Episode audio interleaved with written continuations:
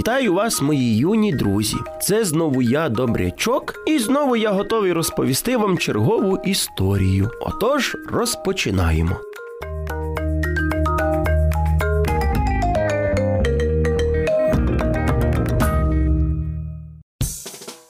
Я розповім вам про царя звірів. Гей, саме так. Ви правильно здогадалися. Це історія про лева. Точніше, не про одного лева, а про цілий прайд левів. І так називається їхня сім'я. І ось в цьому прайді жили більше 20 левів. Тут були і дітки, і мами, і навіть татусі. Був в них вожак, ну це так би мовити, їхній президент.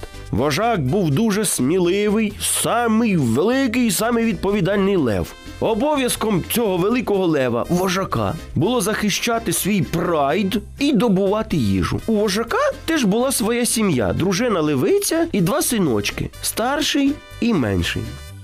Тату, тату, ти куди йдеш? Іду шукати їжу для нашої сім'ї. А мені можна з тобою? Ні, залишайся вдома. Всьому свій час. Вся справа в тому, що мале левенятко, а так називали батьки меншого свого синочка, дійсно був ще ну дуже маленьким. Але ж йому так кортіло вже бути дорослим і робити дорослі справи. Мамо, мамо, чим ти займаєшся? Я лізу на дерево, щоб спостерігати за нашою домівкою. Якщо хтось незнайомий чи сильна буря наближається, я попереджу всіх про небезпеку. А мені можна з тобою? Ні, мале левеня. На дереві високо. Якщо ти не втримаєшся і впадеш, я собі цього не пробачу. Всьому свій час. Ось таке життя у малого левеняти. Він бажає робити дорослі справи, а батьки йому все повторюють. Всьому свій час. Ну, трохи незадоволений, трохи обурений. Малий йшов саваною, роздумував і тут зустрів свого старшого брата. Не хочу я нічого чекати, хочу вже працювати. Ти чого такий нетерплячий?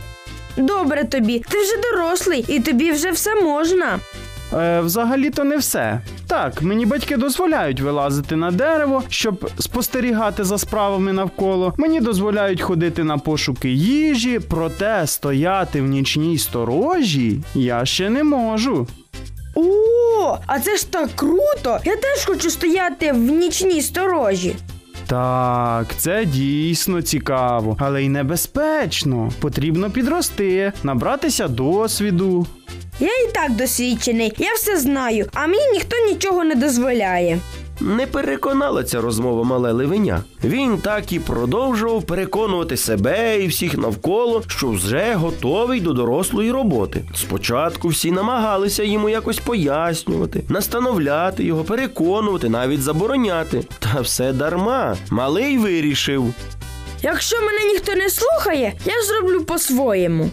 І вночі, коли вже всі лягли спати, наш герой встає зі свого ліжечка, виходить з печери, тишком нишком, щоб нікого не розбудити, йде на пост нічної охорони, щоб там сторожувати. Нічого не видно. Як же можна сторожити в такій темряві? Хто тут? Я вас чую. Покажись. Здається, сторожа малого вже розпочалася. Він прислухався до кожного звуку, кожного подиху вітру. Навіть своє дихання йому здавалося чужим. Та, не дивлячись на всі перешкоди, ливеня продовжувало йти до посту охорони.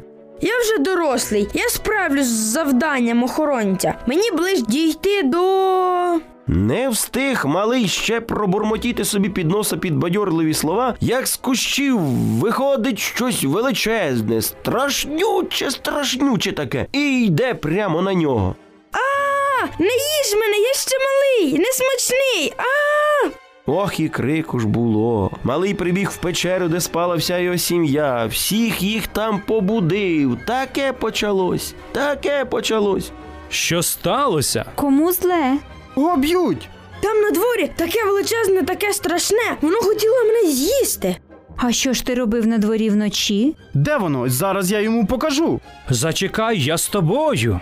Тато Лев із старшим сином пішли разом у розвідку, та нікого не знайшли. Вони повернулися в печеру, та малий все ніяк не міг заспокоїтися.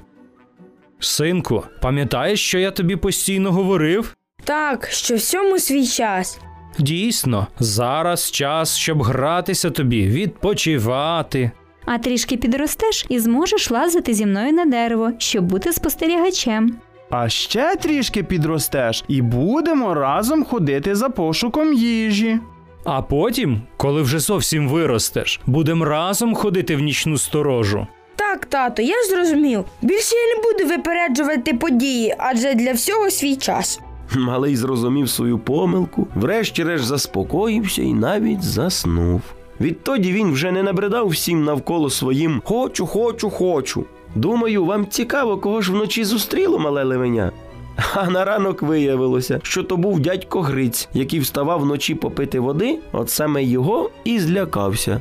Малий. Друзі, не випереджайте час, займайтеся тими справами, які вам під силу, щоб не було подібної ситуації, як у малого левеняти. Бажаю вам гарних снів і до наступної зустрічі.